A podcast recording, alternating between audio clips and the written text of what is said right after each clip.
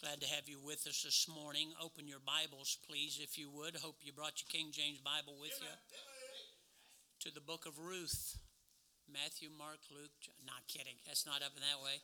If you know where Deuteronomy is in the Old Testament, you have Deuteronomy, then you have the uh, Joshua, Judges, and back in there is Ruth.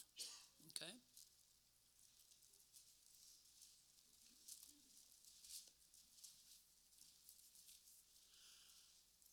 I don't normally do this on a Sunday morning, but uh, most of you know who Ruth is. Uh, I'm sorry, Irene. She's right there, Ruth. We're getting ready to read about Ruth. You know Ruth? She's sitting down here. No, this is Irene. And just uh, a week or so ago, she went through surgery. And she was in class this morning, and I said, It's great to see you this morning. How'd everything go? And uh, she said, I might as well be in church. I can hurt here just like I do at home. Now, she's older than most of you. And she said, Preacher, I just love coming to church. Amen. Maybe that's why, whether she's hurting or not, she's here. Amen. She doesn't base going to church on whether she feels good or not. She Amen. bases going to church because she loves the Lord and she wants to be in church. So, good. Irene, wave at everybody. That's that little lady right there, okay? And uh, glad to have my best friend. Glad to have her with us this morning. Ruth chapter number one. Did you find it? I'll read out loud. You follow along with me silently, but we'll read this together, as is our custom here at the Anchor Baptist Church. Ruth chapter number one, excuse me, and verse number one through seven. Now it came to pass in the days when the judges ruled that there was a famine in the land. And a certain man of Bethlehem, Judah, went to sojourn in the country of Moab, he and his wife and his two sons. And the name of the man was Elimelech, and the name of his wife Naomi, and the name of their two sons Mahlon and Chilion, Ephrathites of Bethlehem, Judah. And they came into the country of Moab and continued there. And Elimelech, Naomi's husband, died, and she was left and her two sons. And they took them wives of the women of Moab. The name of the one was Orpah, and the name of the other was Ruth and they dwelled, I'm sorry, and they dwelled there about 10 years. And Mahlon and Chilion died also, both of them. And uh, the woman, talking about uh, Naomi, was left of her two sons and her, and her husband. Was left of her. They, they all died. Verse number six. And when she arose, eh, then she arose with her daughter in law and that they might return to the country of Moab. For she had heard in the country of Moab, I'm, I'm sorry, she had heard in the country of Moab how that the Lord had visited the people in giving them bread. Talking about back where in Bethlehem, Judah. Verse number seven. Therefore, wherefore she went forth out of the place where she was, and her two daughter in laws with her, and they went on their way to return to the land of Judah. Now go, if you would, please, down to verse number 19. Verse number 19, same chapter, Ruth chapter 1, verse number 19. And so they too, I'll explain all this in a moment. And so they too went until they came to Bethlehem. And it came to pass when they were come to Bethlehem that all the city was moved about them. And they said, Is this Naomi? And she said, Call me not Naomi, call me Mara. For the Almighty hath dealt very bitterly with me. I went out full, and the Lord hath brought me home again empty.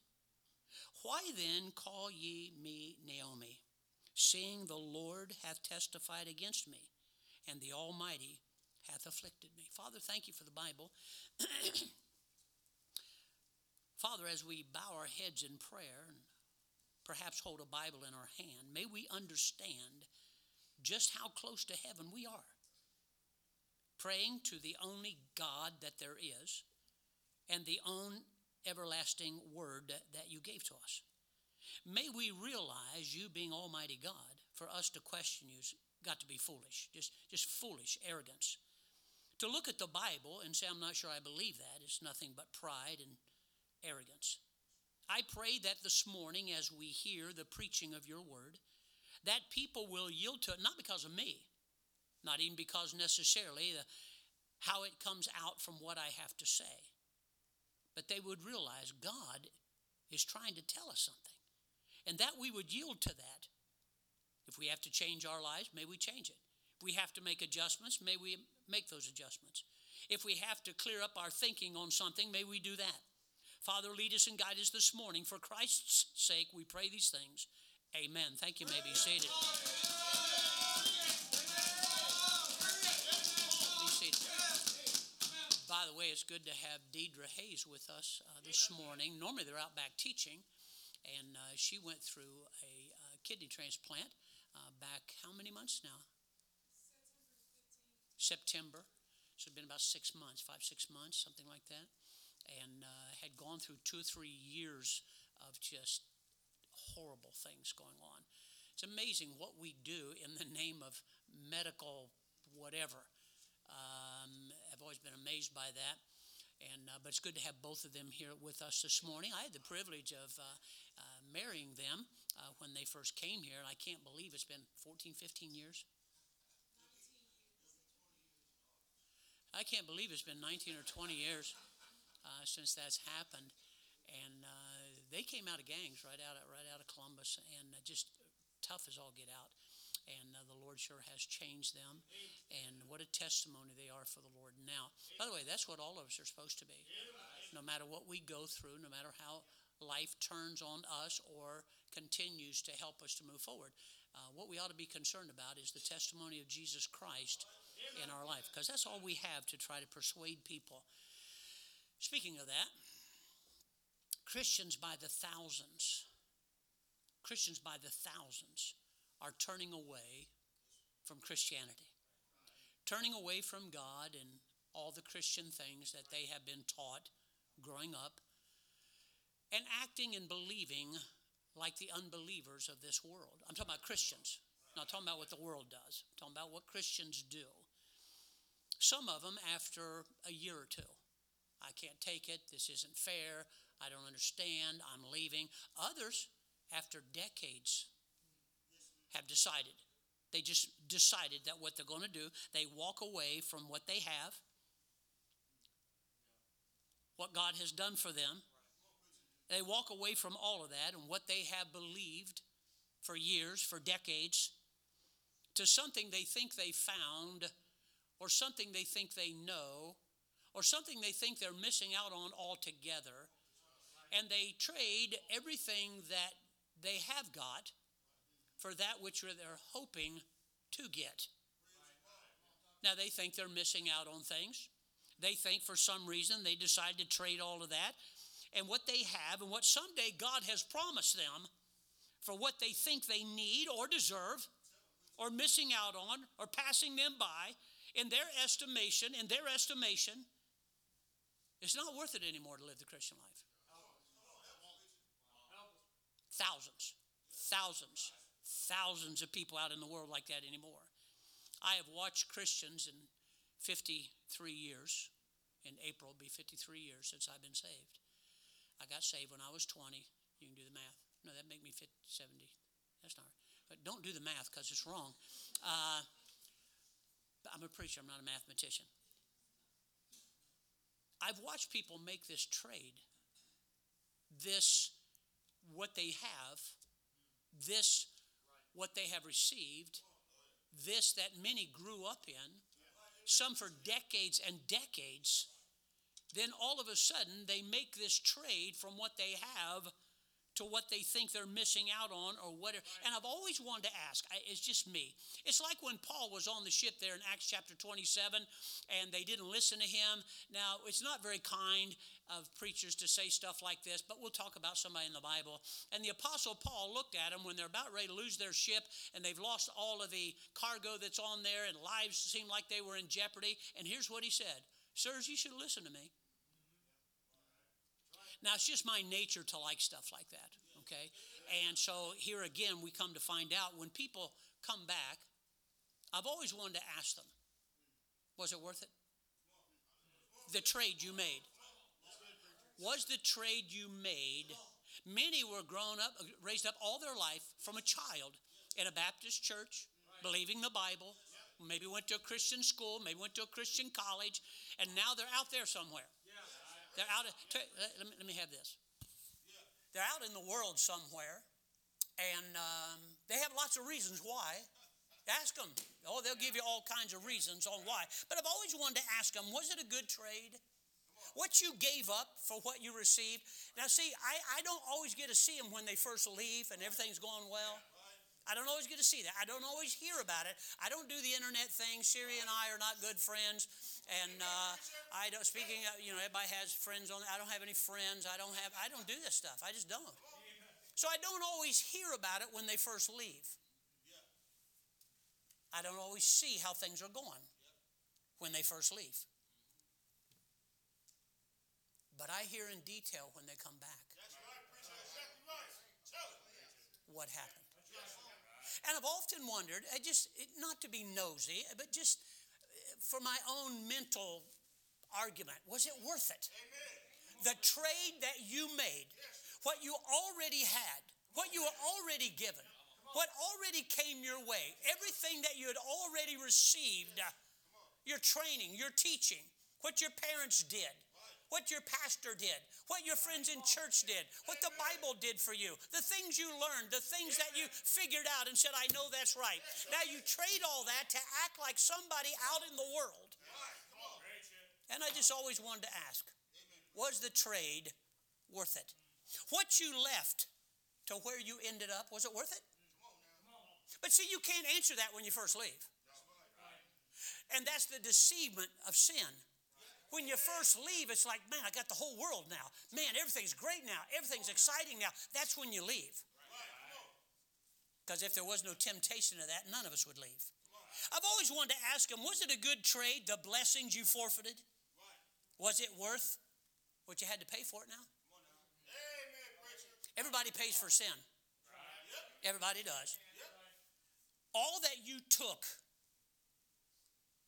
out of here compared to what you brought back with you after being out there?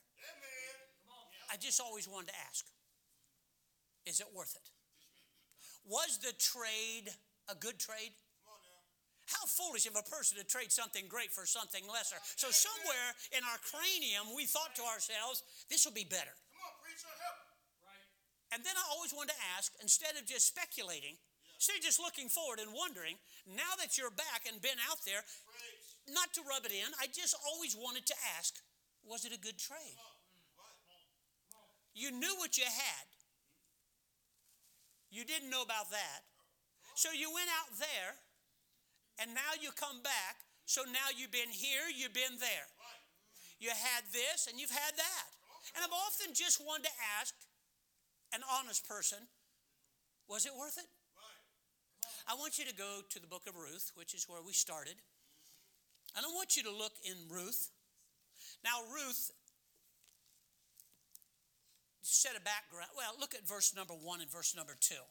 Chapter number one in the book of Ruth, verse one and two. We did not read this a moment ago, but watch what it says.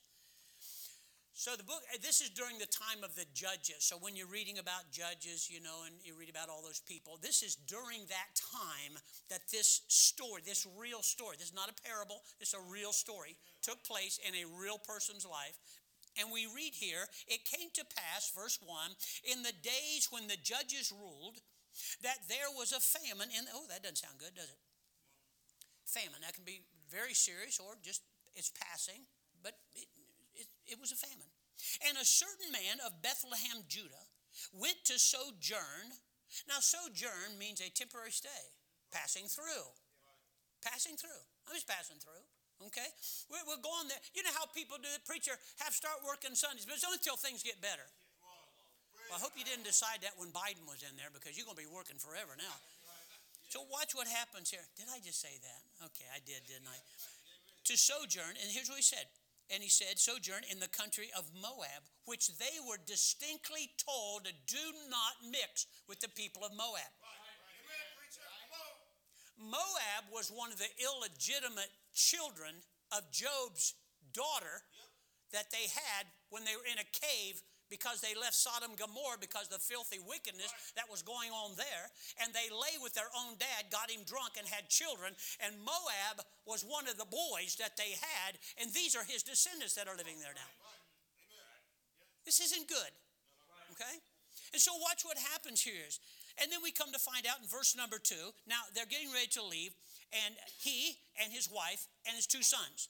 And the name of the man was, now we know this is a real story, not a parable. In parables, it doesn't give real names.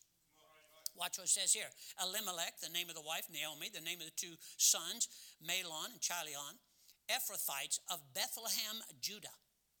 And they came into the country of Moab and continue. Oh, now they're continuing there. Okay, let me get this right. In verse number one, it said they sojourned. We're just going until financially things get better. Now it's saying they continue there. You go down to the next verse, the very last part there of verse number four, and dwell there about 10 years. That doesn't sound temporary to me.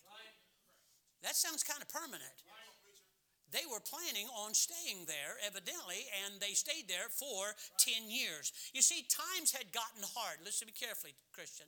Times had gotten hard. Little struggle, you know, famine in the land, and, and they were struggling here and there. Watch, watch, in the place where God placed them. By the way, Bethlehem, Judea. Bethlehem, Judea means house of bread. Food. We all like food, okay? Come down to your level, we'll talk about food. Food.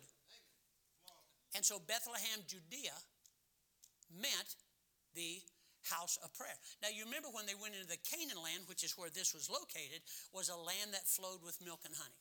So it sounds to me like where God led them and where God put them, sounds to me like it's going to be pretty good house of bread, land flowing with milk and honey, and this is where they put it. Bethlehem, Judea was in the Canaan land where, where, watch, where God put them. This was not their suggestion. This is where God put them, where God wanted them, where God said, I'll take care of you. You stay in Bethlehem, Judea, in the Canaan land. That's the land I, that's the place I gave you. Are you listening to me, Christian? That's the place I gave you. You see, something happened. Maybe jobs weren't as plentiful as they used to be, and Maybe there was a drought and depression. You know how you get when, when things get a little tight. You know, when you can't buy pizza on Friday night, you just got to start taking drugs, go to sleep, you know, and that kind of stuff. It gets really bad. Folks may be fussing, which we tend to do when times are tough. We fuss, we, we, we complain, we, we bring up things that really don't mean anything, but we're irritated because of everything else that's going on. And it seems like where God had led them, that's falling apart preacher where God led them. Look, eh, eh, they're having problems here. And so, you know what they need? Maybe they need to geographically change location. Maybe that will help a little bit. God is no longer blessing in this place. Let's change location. Let's change direction. This is I'm talking about them, not you. From where we now live and what we've always done, what we've always had, to a place of opportunity now, nobody'd go to Moab if it said place of death, plague, no good. Nobody do it. So they looked at it, the place where God put them, as now not being full of blessings, not being that plentiful. The place, look at me, where God placed them, where God put them. They're looking at some place they've never been and said, maybe there's opportunity over there. Let's go over it. Now, we're not, look, preacher, mom, dad, we're not staying. Come on, who would stay in Moab? Is this the way we talk to one another? Preacher, we're moving. Preacher, we're going. Preacher, we're changing churches. Preacher, we're going to another state. We're not staying, okay? We're going for a job, and when things end up better, who, who knows? Maybe we'll come back and visit. You listen? So, what happens here? Let's change the location to the place of opportunity Moab. Wait a minute. Opportunity or not, God told you don't do this.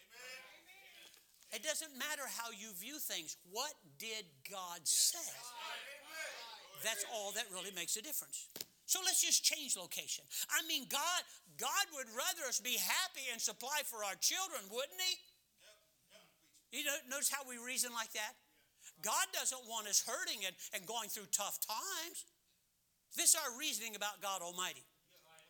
They would rather, God would rather us be happy and provide for our family than to live like this. Preacher, I feel worn and empty, lifeless, to be honest with you. I, like I don't have a purpose. I'm just existing and going through the motions. And, and beside, on, on top of all that, we're not making ends meet. In Ruth chapter number one, verse number three. And Elimelech, Naomi's husband, died. Oh, didn't expect that. and she was left of her two sons. And they took them, whoa, whoa, they weren't supposed to do this. God already told them, you do not mix. You're my people, you don't do this. So now they not only went to Moab, now because they were living there, oh, that's what happens to your kids in public school. That's right, preach amen. Baptist people, listen to me. How in the world can a Baptist marry a Catholic? Or a Mormon? How can you change directions to becoming a Muslim after you said you've been a Baptist? You were, how is that? I don't. I can't even conceive how that's possible. How's that possible? One goes this way, one goes this way. Then you come back and say basically they're kind of the same. They're not even close to being the same. I'm talking about the Catholics with the Baptists. Not even close. Now, I did tell you don't come back tonight. Didn't I tell you that? So when you come back, you get offended. It's not that I didn't warn you. I'm trying to warn you right now. Just some things I need to straighten out, get off my chest, clear the air, so we can begin to breathe. okay? So we find out here in verse number three, her husband died. Then she was like, then they married two, two women there, and gives us the names of there. Then we come to find out in verse number five that Mahlon and she, they died too. Man, this just isn't going good at all. Now hold on, hold on, hold on. They left Bethlehem, Judah, because things were tough. To just go for a while till things got a little better, and they were coming back. Ten years later, ten years later, Naomi has no husband. Her two sons married, but then they both died. So I don't have a husband, I don't have sons, and you don't understand this because we live in a modern sinful society. But in the old days, if you didn't have a man in your life, normally a husband, an uncle, somebody in the relatives, a man, or sons that were adults, ma'am, you were in big trouble because there was no equal rights. You're not going to go down and grab a job somewhere. They were supposed to take care of you. Now her husband's dead, her two boys are dead, and she's not in the place where God put her. Man, this isn't going good at all. Wouldn't you know it? When one thing goes wrong, doesn't seem like everything falls apart. You'd almost think that's planned. You see, you say, preacher, the, the famine, things are getting hard. And, and by the way, God helps those who helps themselves, right? No. God helps those who trust Him and obey Him. You've heard that all your life. Hey, God helps those who help themselves. No, God helps those who trust the Lord and obey Him. Those are the ones that the Lord helps. But, preacher, it looks like a good decision based upon the circumstances. Let me see, there's a famine in the land, people are struggling. It sounds like I heard there was an opportunity over in this other, other place here in, in America. I'm sorry, Moab. Maybe we could go there. Maybe things would be different. Christians do not make decisions based upon circumstances.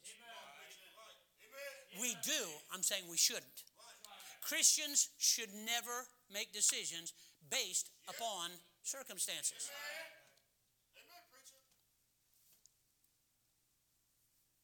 We don't make, we're not supposed to make decisions based upon what things look like. Well, preacher, I've got nothing to lose. Really? Wonder if Naomi would say that on her way back home.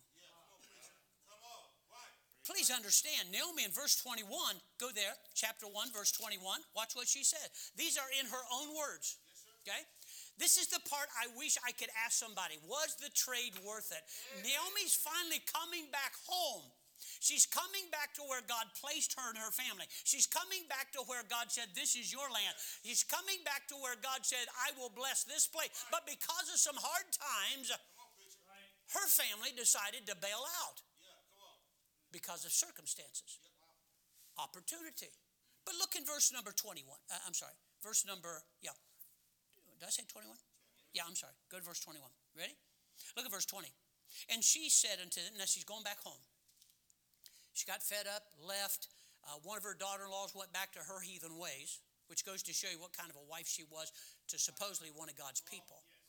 Which you should never marry anybody that's not a born again Christian. Never. You said that's your opinion. Oh, no, no. Light and darkness cannot dwell together.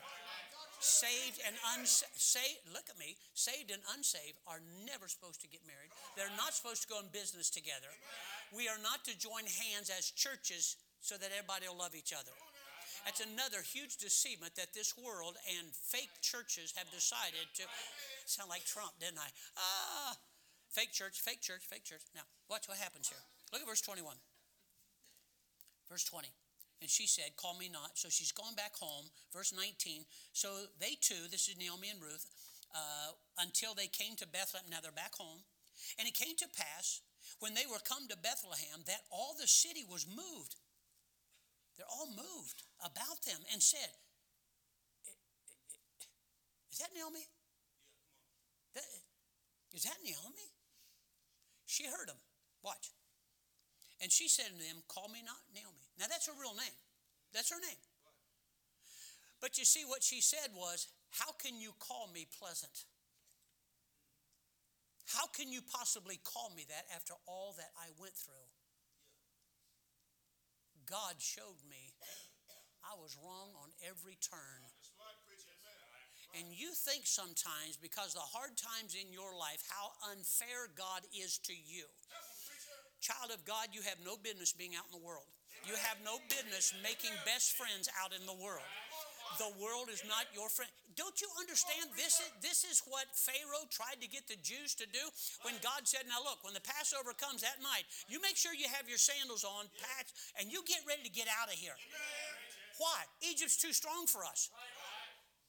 Check out all the preachers, the churches, and people who think by going to the world we can help them. No, you just end up out in the world. You lose, you lose your emphasis. You no, look, look at all the rock and roll singers and country and western singers that started in church. Somebody told them if you cross over, we could bring more people to Christ. Didn't work. It's never going to work. I told you not to get me started, didn't I? Now, so watch what happens here. God helps those who trust Him, and they decided not to. Hard times is to get you to turn and hang on to the Lord more. It's not meant to repel you and make you go look somewhere else for help. Folks, reason with me. If God can't help you, where are you going? Who could possibly help you if He can't? Who's going to possibly bring food if He can't? Who's going to settle your heart if He can't? Who's going to help you during tough times if He can't? The bottle? The drugs? Whoring around? Parties all the time? Running here and there? Really, you think that that's not helping you? That's adding to your problem. And then, sure enough, somebody dies, and guess what we do? We blame God.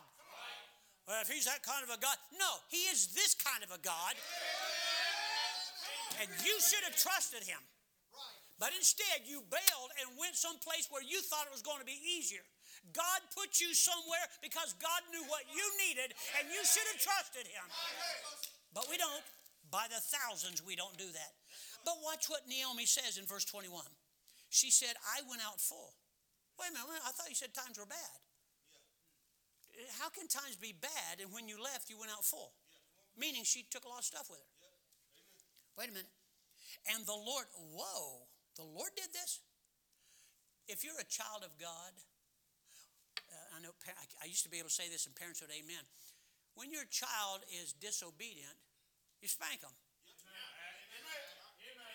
I know. La, la, la, la. I don't want to hear this. I, I know. You beat the fire out of them, right? You correct them. Okay? This is recorded. You can get it and turn it to anybody you want to. You say, why would you say that? I, well, actually, I didn't. God did. God did. Now, the reason everybody needs to amen because there are people here that don't believe that. And, and they're looking for those of you that go. Now, to be honest, when I was a teenager, I didn't like that either. I wasn't raised in a Christian home. When I say beat the tar out of, my mom did. With a light cord and a, and a, and a bat and anything she get her hand. I'm not saying that's right. I'm not. Don't miss. That's not right. You shouldn't do that. Abigail, I don't teach that here, do I? Okay. Where's socks? Socks here? Do do I teach? Okay, never mind. Socks. Please understand. God sometimes creates tough times so you trust Him more. not bail out for you to become your God and make decisions for yourself. So people are leaving by the thousands. But watch what she says here in the rest of this verse. Why then call ye me Naomi, seeing the Lord hath testified against me, and the Almighty hath afflicted me? We're talking Bible now. God did this to her because number one, you should have never left and you didn't trust God. Number two, the only way I'm getting you out of that bad situation is to break everything in your life to where you come back to me. Now, that's not mean. That is a great thing that your Father in heaven wants to do to you. God says in Hebrews chapter number 12 that He chastens every child that comes to Him because He loves them. Parents that do not chastise their children, you don't love them. You're too, you're too selfish to love them. You're thinking more about yourself and what other people think of you instead of the future of that child. I can prove it. Look at our society.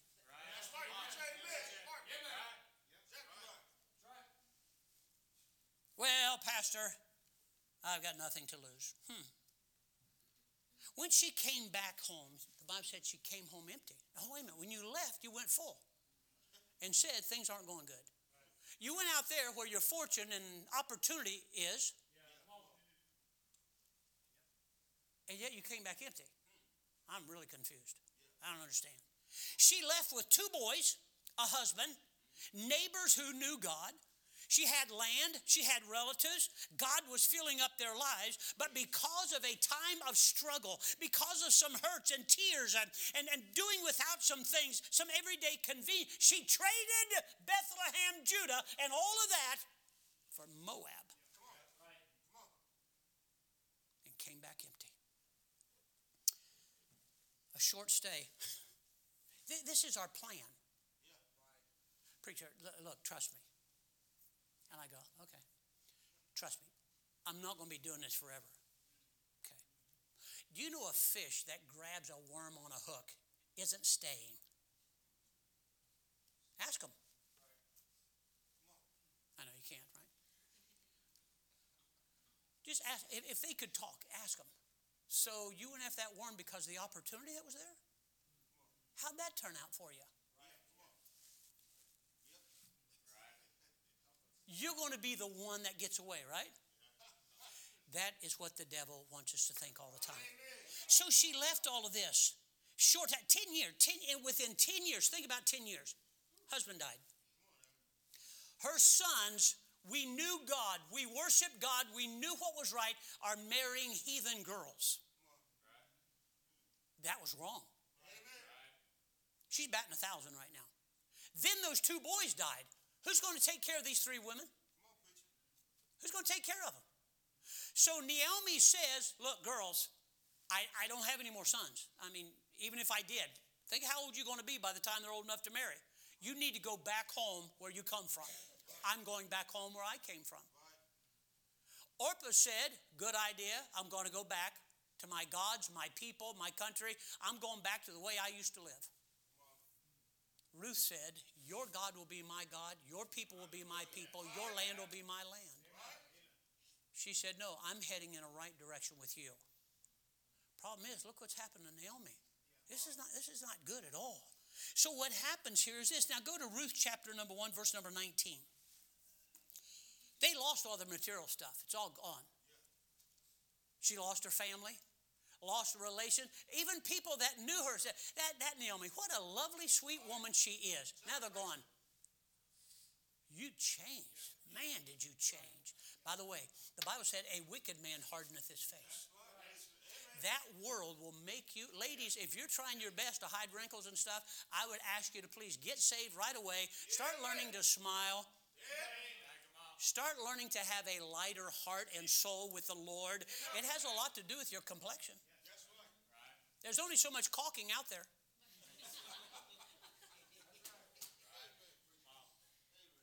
But if the barn needs paint, paint it. I don't know what to tell you. Now, watch out. So watch what happens here. All the material stuff's gone. She has no one to call upon. It's over with. I mean, it's done. The world is playing you. They hold pretty pictures and supposed opportunities in front of you.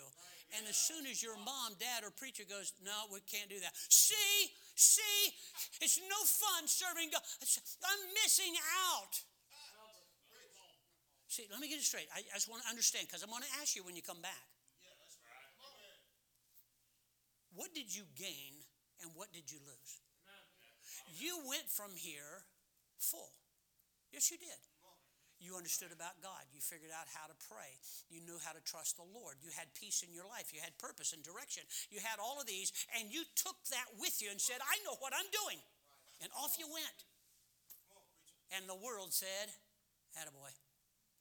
You tell that preacher. You tell your mom and dad, you're not a child anymore. You know what you're doing. Naomi wasn't a child. She was a mommy. She ended up with a husband, two grown boys, two daughters in laws, in a foreign country, lost it all. Now what's she going to do? I know what you're thinking. I can smell the wood burning. Listen to me. You're thinking, yeah, but I'm not that way. We're all exceptions to the rules. You ever figure that out? Every one of us are exceptions to the rules. Just ask us. Yeah, I know it says this and this, but I, we say that. We're famous for that kind of stuff. Watch what happens here. In verse number 19, chapter number 1. Verse number 19, chapter number 1. And so the two went and they came to Bethlehem, Judea. We just read this part, and she comes back here, and they don't even recognize her. Let me give you a story. Uh, on the other side of town, we helped build a church over there. Uh, I was with a pastor over there, my brother, and uh, we were building a church. Man is doing great too. It's over in the Blacklick area, over in that area, and it's decades and decades ago. And um, when I was younger, I went to, to school. I was, our family were heathens, and, and we did, grew up uh, we didn't read Bible, pray, nothing like that. Divorced family, the whole, the whole thing, the whole thing. Went through the whole thing.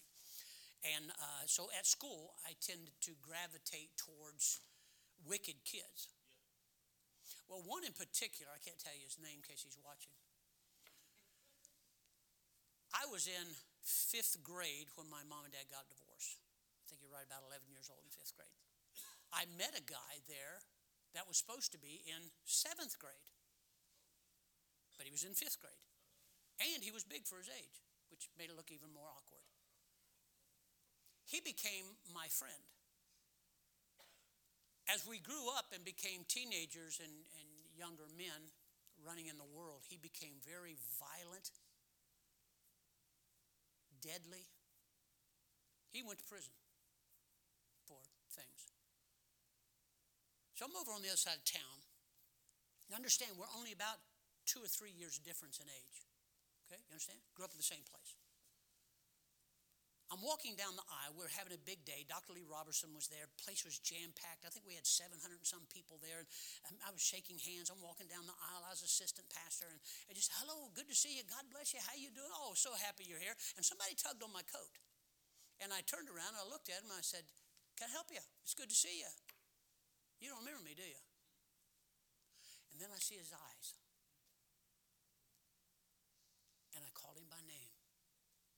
He said, You didn't recognize me, did you? I told him I apologize. No, I didn't. He was not only but two or three years older than me. At that time, I was 32, maybe. He looked like he was 60.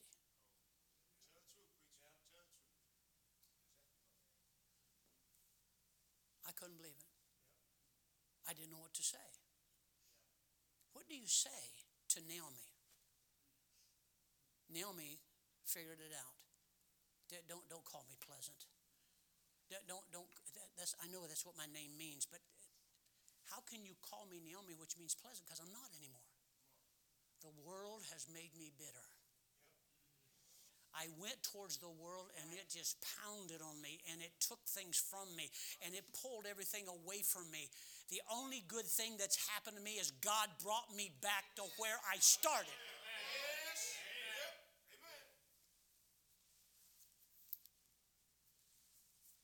You say, Pastor, I,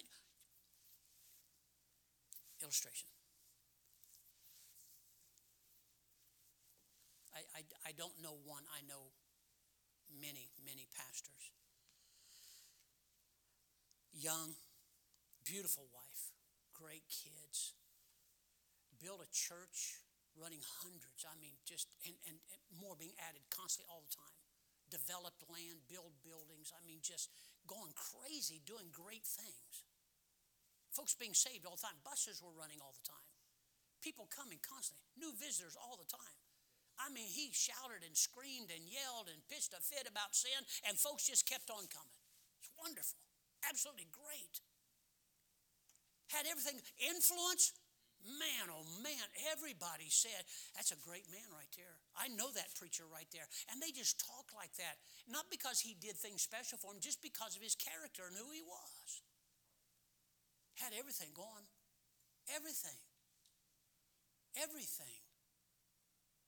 Land, house, wife, children, acknowledgement, influence with people for Christ. Wonderful. And he traded it one day.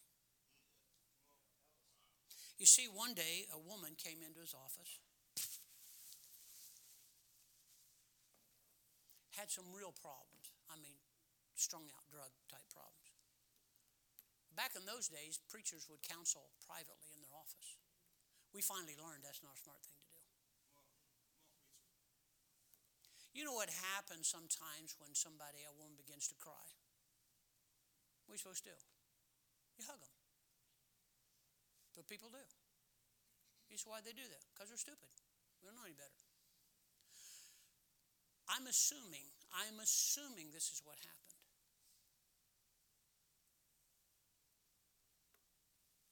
I don't know for how many. His attitude began to change. He started getting in shape. I mean, muscle in shape not just working out to stay healthy. And uh, I went off to college. I wasn't down there more than six months, and somebody called me and said, Your brother left church. What? I'm sorry, what? He did what? See, my brother won me to Christ. My brother baptized me. My brother was my pastor for about nine years taught me everything about fundamentalism, just about that I know. And he's gone? What do you mean he's gone? What does that mean? He packed up in a night and left. Good man. Good hard worker. Love the Lord. Went soul winning every every day he went soul winning. Had his own bus route. Got his bachelor's, master's, and doctor's degree through Bethany Theological Seminary down in Dothan, Alabama while he was building the church. He's a worker, no doubt about it. Somewhere along the line, please turn that off. Somewhere along the line, maybe he was struggling. You never know what a pastor's going through any more than kids know what their parents are going through. Something happened. And he traded all of that for pleasure with a woman.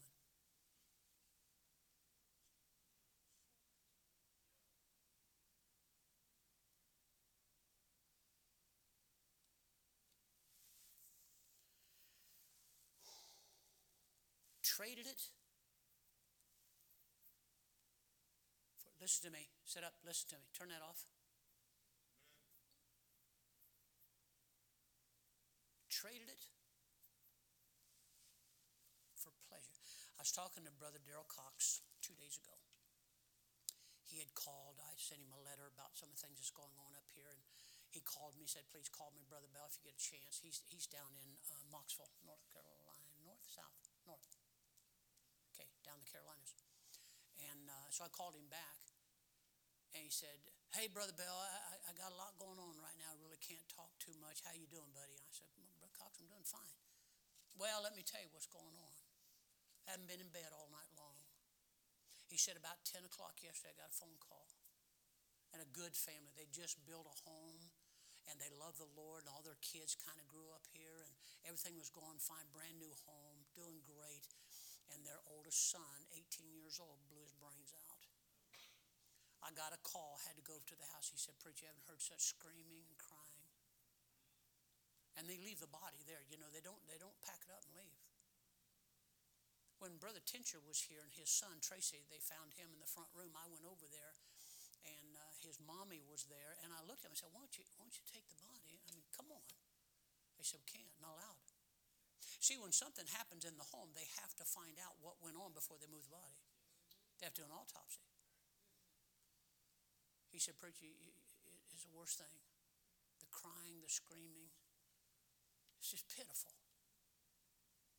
He says, a good young man. Anybody have know why he killed himself? One of the dumbest reasons in the world over a woman. Evidently, she called him and said, I'm moving and I'm. Now, you think that was the right kind of relationship that had that kind of a hold on a young man? It was all sexual and emotional. I'll guarantee you. Because just being friends doesn't have that kind of relationship. I said, Brother Cox, be praying for you. Anything I can do for you, let me know. Thank you, Brother Bell. Why would somebody do that? Why would they do that? My brother traded, by the way, when he moved, his wife hadn't worked out in the world for, for, for about 10 years. She's a very smart girl, graduated from college, first, first class secretarial. I mean, just great lady. She was just kind of person that would go down the highway and take license plate numbers and divide them by odd numbers. Who does that other than maybe Jordan Laurel? Wonderful lady, wonderful children. Now they're both working in the world. Put all of his kids in a public school. They'd only been in a Christian school all their life. Can you imagine that?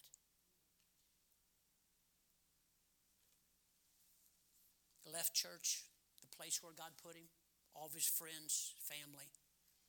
Lost all of his peace, all of his confidence. Started drinking. Family running, son been in and out of jail. We don't talk. It's not that I haven't tried. I've often wanted to ask him, was the trade worth it? I'm really not asking, I'm asking you. There are Christians in this room right now, either you're considering going to Moab or you're kind of there right now and putting up an argument on why it's okay. Was it a good trade? You know what he got in return?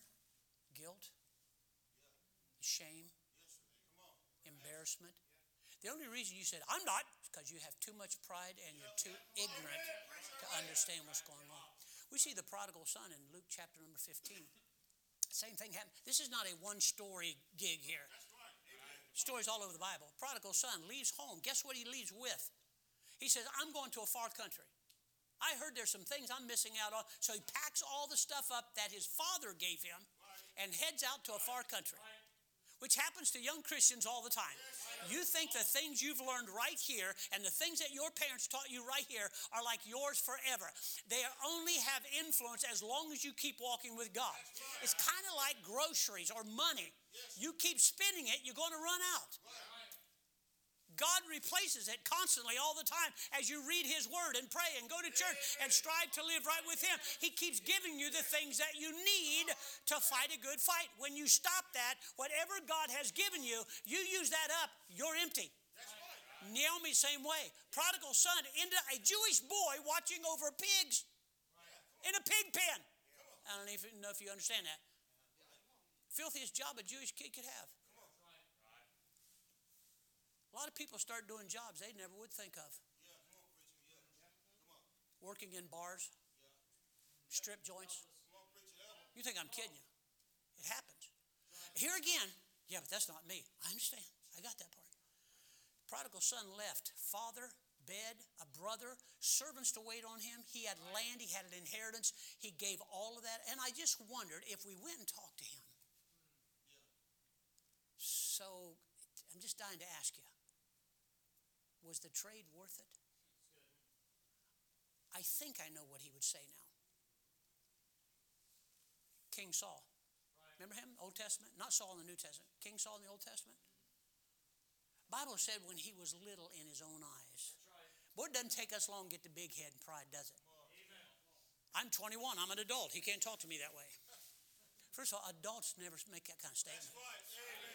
I'm an adult. Adults don't make that kind of statement.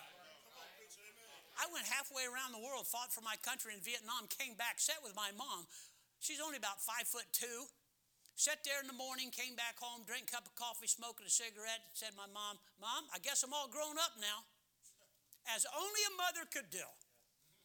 She said being grown up has nothing to do with age or size. It has to do with handing, handling responsibility properly. At the time, I didn't understand, but I think she slapped me. You don't have to tell everybody how big you are if you're big. You don't have great, big, strong people going, you want to know how strong I am? You want to know how strong? They don't have to do that. Smart people don't brag. Dumb, dumb people do that.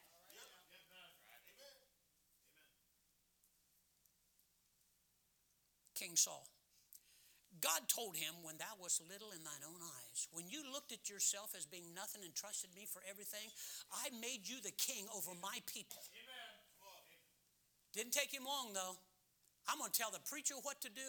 I'll give sacrifice when I think it's time, and I'll make excuse and I'll blame things on, kind of like Biden does. Anything goes right, he did it. Anything goes wrong, which is everything, that's all your fault. That's terrible leadership. That is terrible leadership.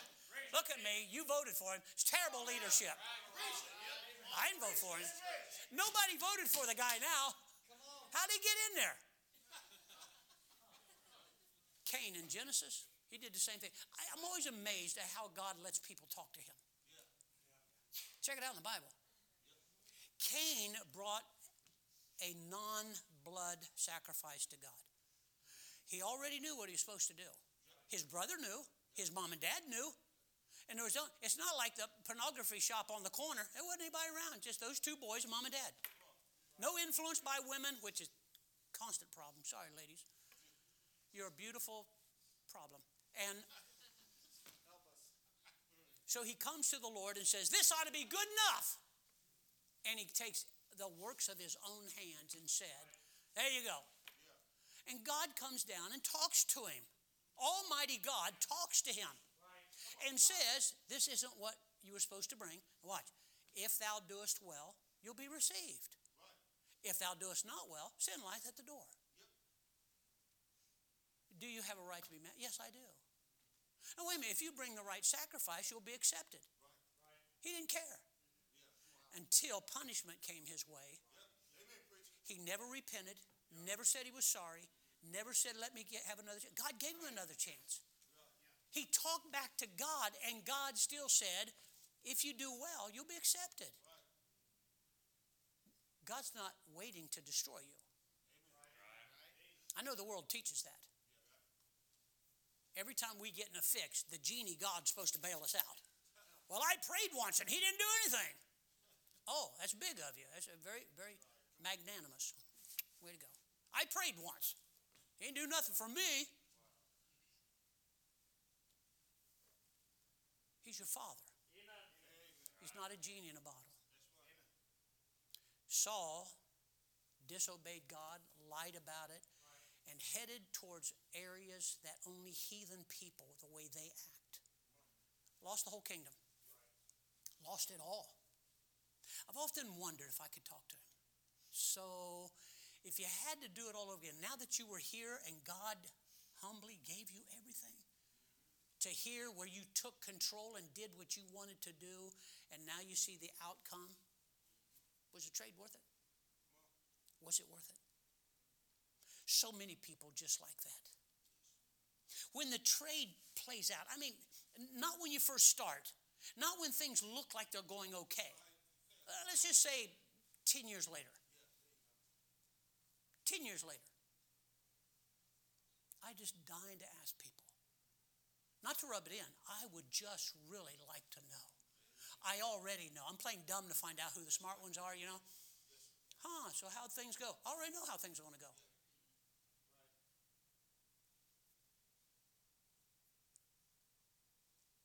How many churches have never been built or reached their full potential because of a man who traded his walk with God for worldliness? By the way, it's happening all the time now. We're not even fighting against worldliness. We've opened the doors and said, World, come on in our churches. You're welcome here. So let me get this right. You're out on the sea in a boat, and there's nothing wrong with the water being out of the boat, but there's everything wrong with the water being in the boat. We have opened up the floodgates and said, We don't care who you are, what you do, you're welcome here. Now that sounds good, but the bigger problem with all that is they have changed a lot of churches. Now you may say it's a good thing. You can't find a church like this everywhere anymore. All fundamental Baptist churches used to be similar to this and even more exciting. Amens used to be deafening. Was it a good trade? I mean, those preachers. His purity for a one night of personal pleasure. Was it trade? The brokenheartedness. You, you, you don't understand. You don't understand the brokenheartedness that people would ask you, Preacher, can I ask you a question? Can you tell me this? No, preacher, I trust your word. To now, brokenhearted. Brokenhearted. That could have been a great church. Thousands could have been saved. But somebody made a decision. Who traded the eternal rewards for temporary pleasures? Who traded power, influence, and influence with God and man for yourself? Churches, how many of them should have been established all over the world? But somewhere along the line, they said, Why am I doing this? I'm missing out on that. Why look forward to, to rewards I can't even see when there's a reward right there I can have now? I wonder, was it worth it? I wonder how many Christian ladies, teens and adults, have traded future happiness on a wedding day and a marriage free from guilt and shame for a one night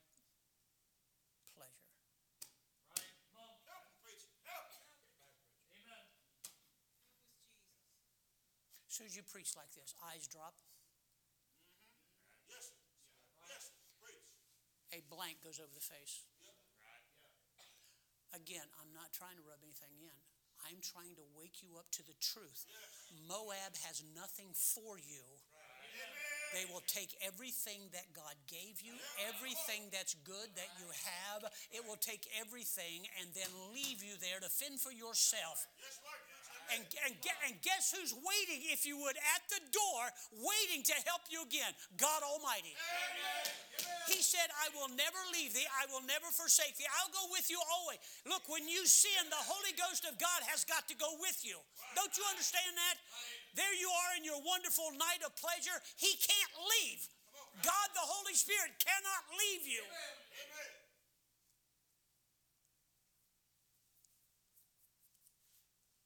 You traded your purity, your innocence, your cleanness for an out of control passion. You traded an untouched body for a pawed over, used, hurt, talked about, easy to get. Hmm. Was the trade worth it? Was that a good trade? Now you're a single mother on welfare possibly diseased. By the way, you won't find that out sometimes till you get a lot older. There are older people now, older moms, dads, and grandmas dying of AIDS and venereal diseases because during my lifetime, free love. It hasn't changed. Young people now, just like animals, jump from one to another thinking I have a right. Okay. Christian, you're starting to do that too. You go to church, you claim to be a Christian, and you're acting like sinful women out in the world. Your emotions are scarred, your mind is scarred, your testimony is scarred. And guess who's waiting for you to come back? God. When you come back, though, it's not going to be like when you left. Don't call me Naomi. Don't, don't, don't, do, don't you do that. There's some young ladies that I know when they when they walk into a room, whole room lights up. Oh, there she is there. Oh, oh, that's her over there. You know, it's just like, man, it's like turning on a 100 watt light bulb. Ding. And you think to yourself, yeah, that, that woman's always like, that girl's always that way. Watch them after the world's done with them. That's right, preach amen. You, young lady, you've got to understand something. When the world has taken everything from you it possibly can, and you're broken, they're not going to fix you. Amen. They will cast you to the side as something that's used and tainted. And the Bible said, the wicked person hunteth, searcheth for the pure life. You're not pure anymore. They don't want you. They've had so many of you. There you go. There you go, preach amen. I wonder if it's worth it. How many life full of promises young Christian men? Raised in a good home, maybe a Baptist school, right teaching. You traded it all, just like that. As soon as you got out of high school, like a wild animal, as soon as the gates come open, man, you're out there. You're eating up everything you possibly can. Their dreams of college and full time work and service for God, traded it for a lustful, nothing to do with God, worldly girl. Any girl that would give herself to you freely and then hold that against you if you don't continue on isn't worth the ground she walks on. What are you upset with him for? Some of you used to amen like that.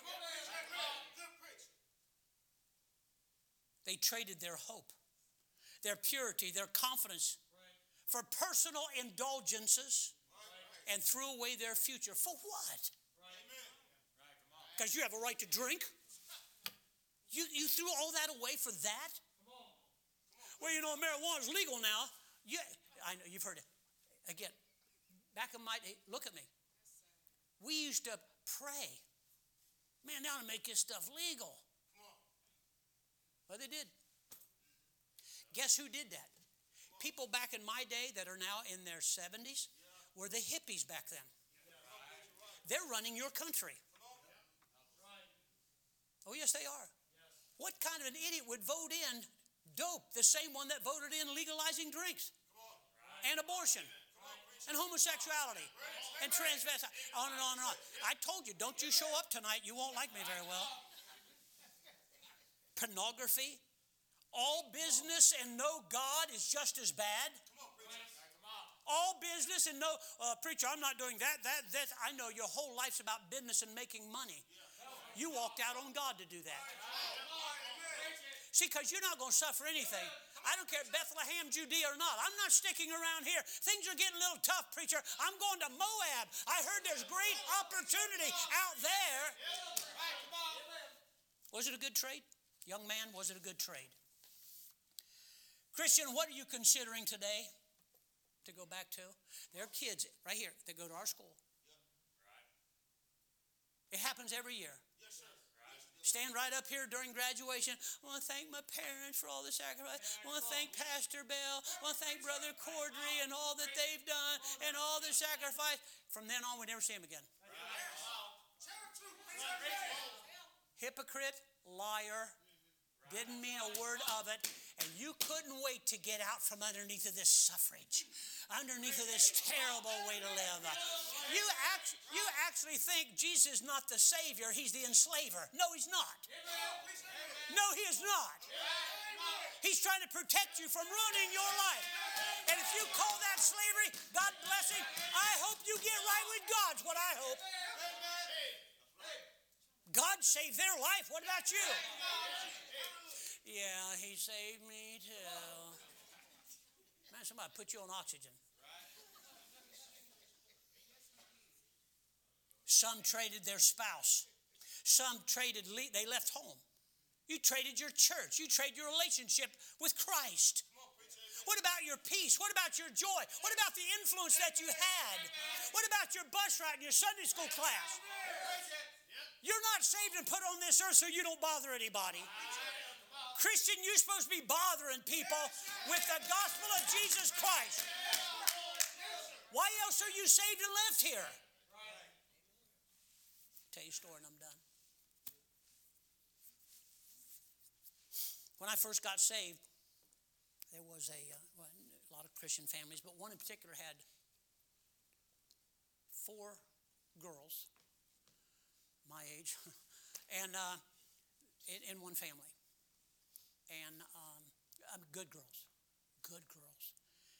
It captured my attention because when i go to their house they'd all get around the piano sing christian songs in their house not at church. I mean what kind of weirdo does that. But i thought man it's really good. They're singing at home. One's playing the piano and they're all harmonizing and singing. I just sat back and think man this is amazing. Who does this kind of stuff? You go from my house and upbringing to this, it's like eh, night and day.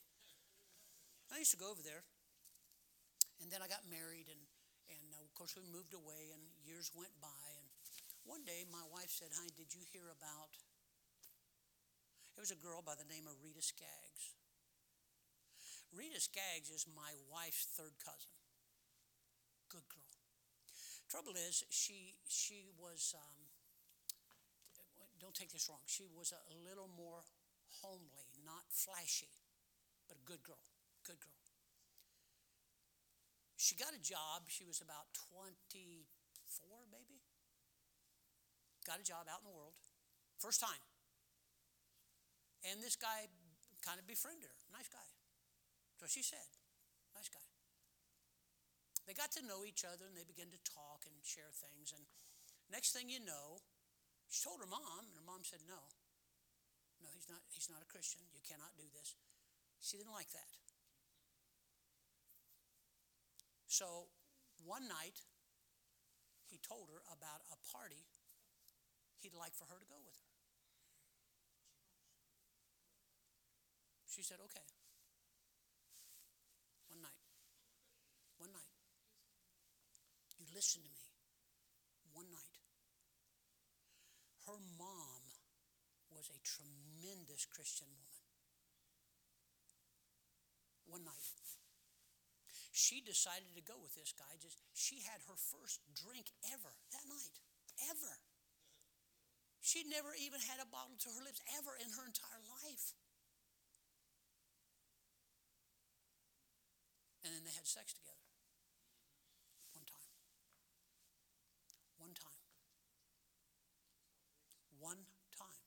You're not listening to me, are you? One time. He loved her.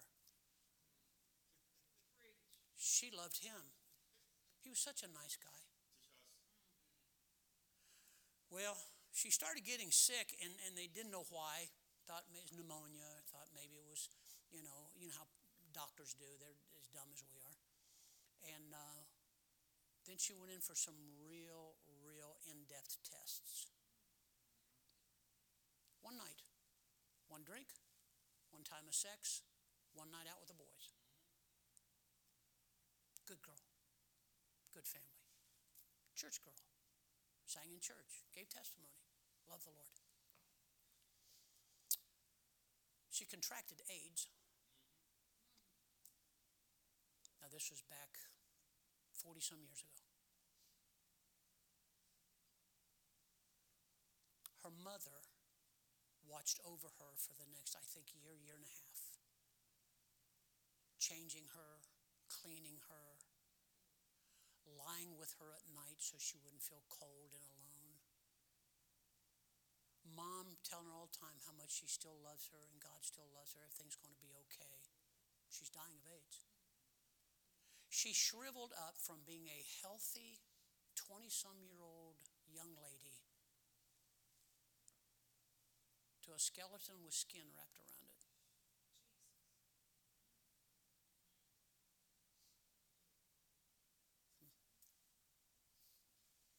Makes you wonder, don't it? I, I hear you. I hear you. I hear you. Listen to me. Pay attention. Yeah, but that's not me. That's what she said.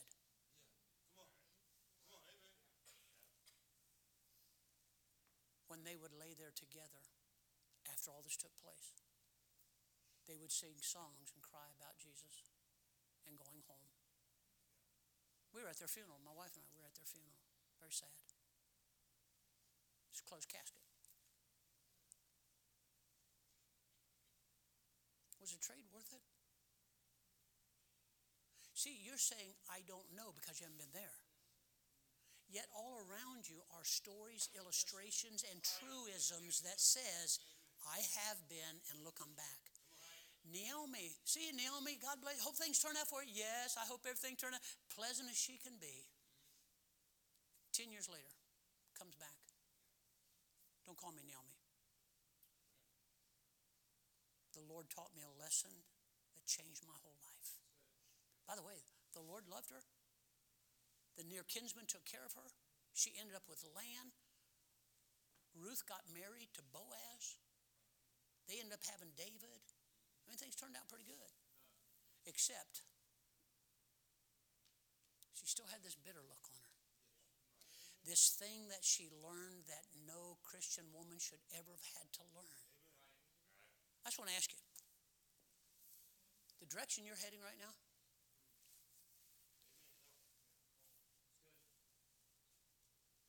going to be a good trade or no? Well, I don't know. You're being ignorant on purpose.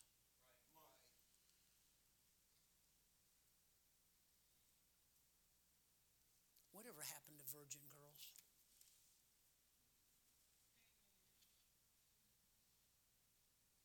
I don't mean untouched because today's society, we mean two different things by that. Whatever happened to young boys that were pure and innocent and clean? We allowed the world to walk through our church doors and our families and captured our kids' minds and hearts till they actually believe I'm missing out. We're just, Mom, I'm not staying. Good grief, what do you think I'm going to do? End up out in the world under some viaduct somewhere, sleeping in a box someplace? I don't know. Ask all those people. You think they were born and said, you know what I'm going to do? I'm going to become a drunk and sleep in a box on a corner someday. Wonder how many of those people used to go to church. Okay, let's take it the other way. I wonder how many businessmen that has nothing to do with church, God, they don't pray, they don't pray over meals, they don't talk about the Bible. They just work and make money. Were you taught that in church? Christianity can be tough. You know why? We have to face reality. Drinking, Christians don't drink.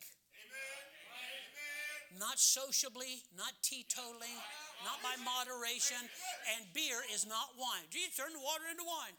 Well, when you can turn water into wine, maybe you can drink. I don't care if you're Italian or not, you're not supposed to be drinking. Even the lost world knows that.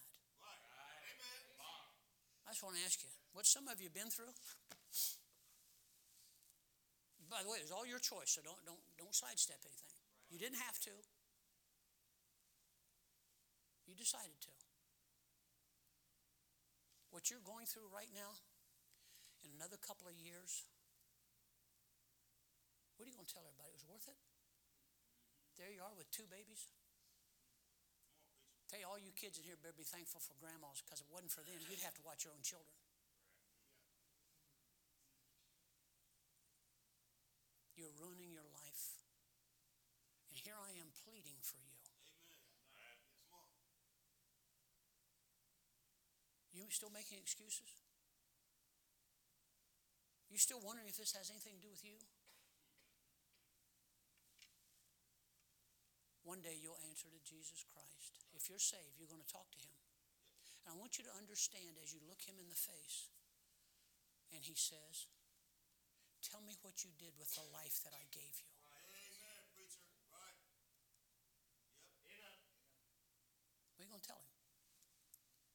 didn't have any fun, so I left. Is that what you? That's a good excuse, right? Jesus, you weren't worth it. I needed to have some fun. You see, we were going through some tough times over there in Bethlehem, Judah, and I just thought we'd go over to Moab just for a couple of weekends. You know, just they invited me to a, to a rock concert. They they invited me to go over here. They, they invited me, hey, come over and do this, and I did, because I was missing out. In a few years, people come back through these doors. They don't stay very long. It's not because we don't want them here. They can't get past the shame, the embarrassment, the change. I'm surprised Naomi ever went back home.